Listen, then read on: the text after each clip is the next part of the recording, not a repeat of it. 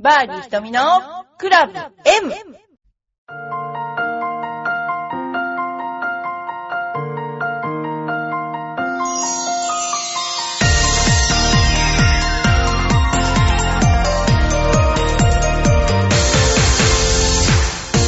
こんにちは。バーディー瞳のクラブ M です。皆さんいかがお過ごしでしょうか、えーこの頃ですね、ゴルフ川柳が結構人気で、なんかその、私の、そのですね、なんていうの？放送？放送を聞いてる人が調べたらめっちゃ多いので、なんかひどいと、ひどいとっていう言い方悪いんだけど、6000アクセスぐらいあるらしいんですよ。もうやめるにやめれないって感じ今なってるんですけど、まあ自分でも、あの、この間ラウンド行きました。で、割と、なんだろうな、いいフォームでした。で、それを Facebook にアップしてます。Facebook のファミリーゴールスクールエパックで、グランドシニアを目指して調整中とか言ってね、まあ全然調整してるわけじゃないんだけど、あのーちゃんと言った通りに打ってます。そんなことで、えーまだ私は、アイアンはスチールです。えースチールが打てなくなったら、えーもうゴルフはやめようって、そういう覚悟で一生スチールを保とうと思ってます。で、ドライバーも、あの F ね、グローリア F、ググローレ F ね、飛んでますよね。で、この頃ほら、新しいクラブが結構出てて、あの、オレンジと、なんていうの？黒の、あの、トレードマークなんですけどね。あの、これがね、結構その、フェアウェイウッドがいいわけなんですよ。エアロバーナーね、フェアウェイウッド。テーラーメイドってもともと下駄とかね、そういうのがあって、フェアウェイウッドが良かったんですが、あの、また今回ちょっと打ってみたら、簡単でした。とっても。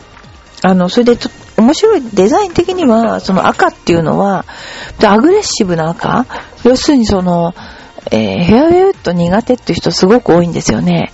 だから、それに対して、ちょっとアグレッシブな感じでね、私思うんだけど、みんなマゾじゃないかと思うわけ。それなんでかっていうと、フェアウェイウッド、例えば、1マって3、5、7とかしかないのね。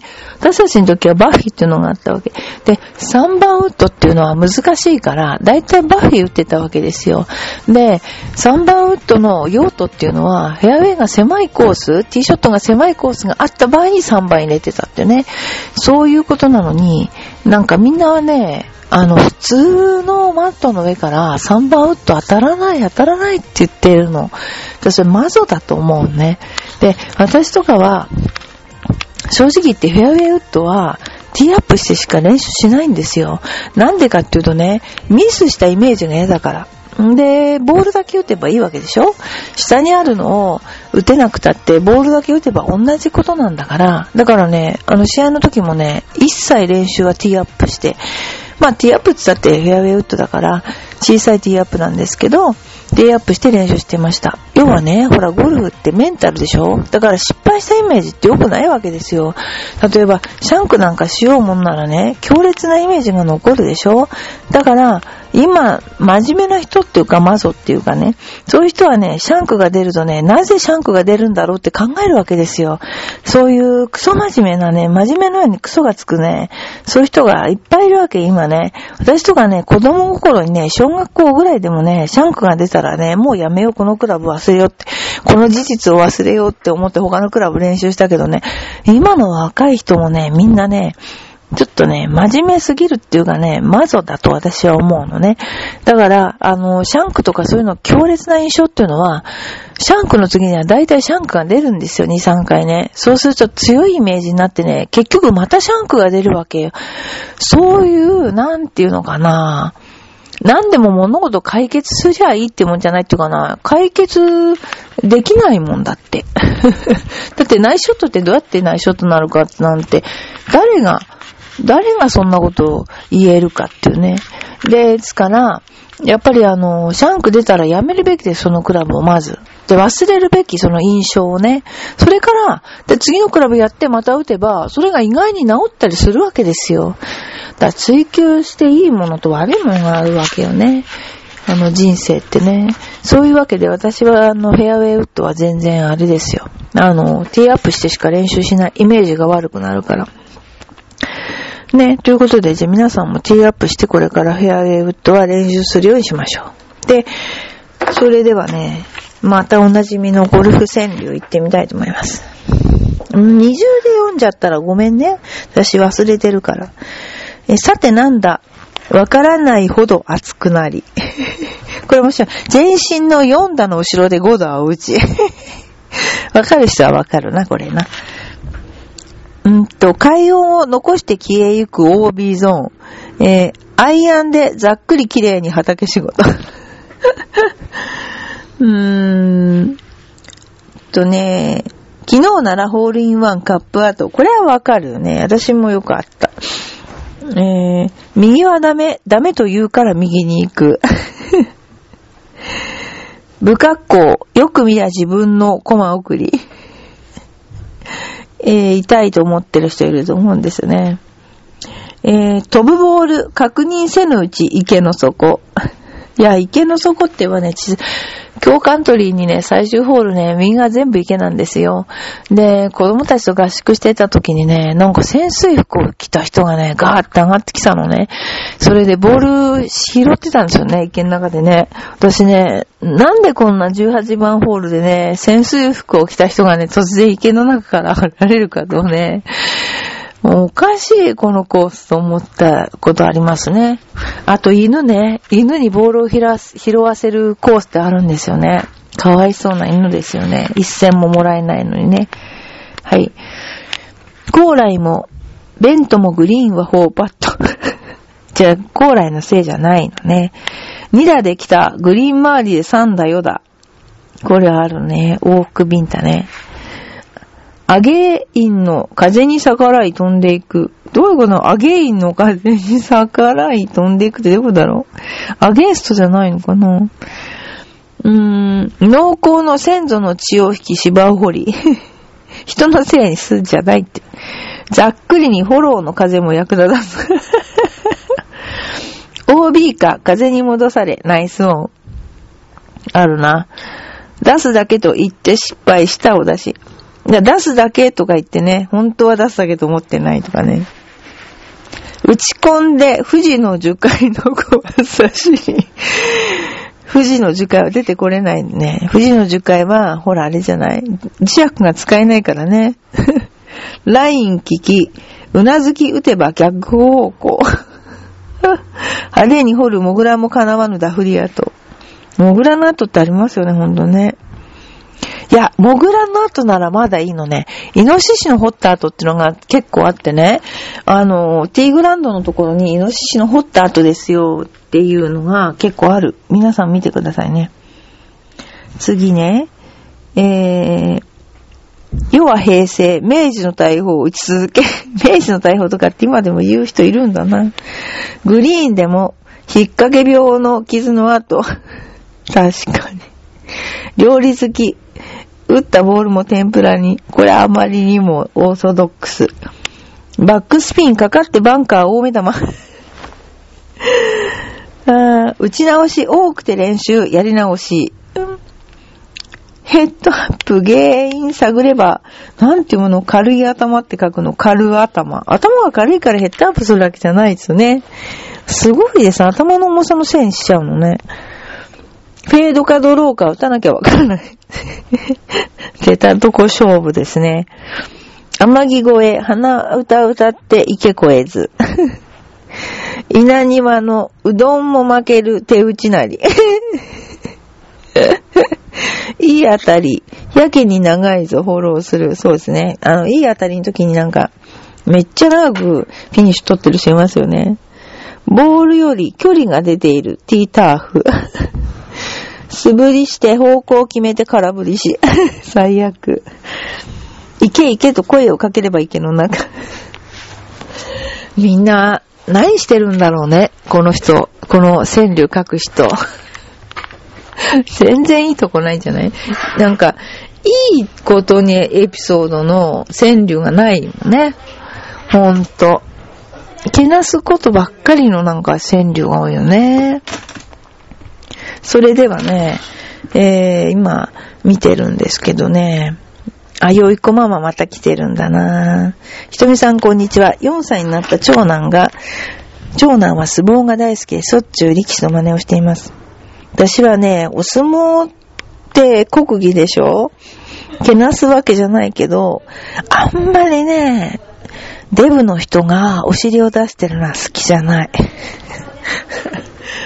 砂の巻き方や口元を隠してうがいをしたり、普通に相撲を見てるだけでは気がつかないことを真似するので感心します。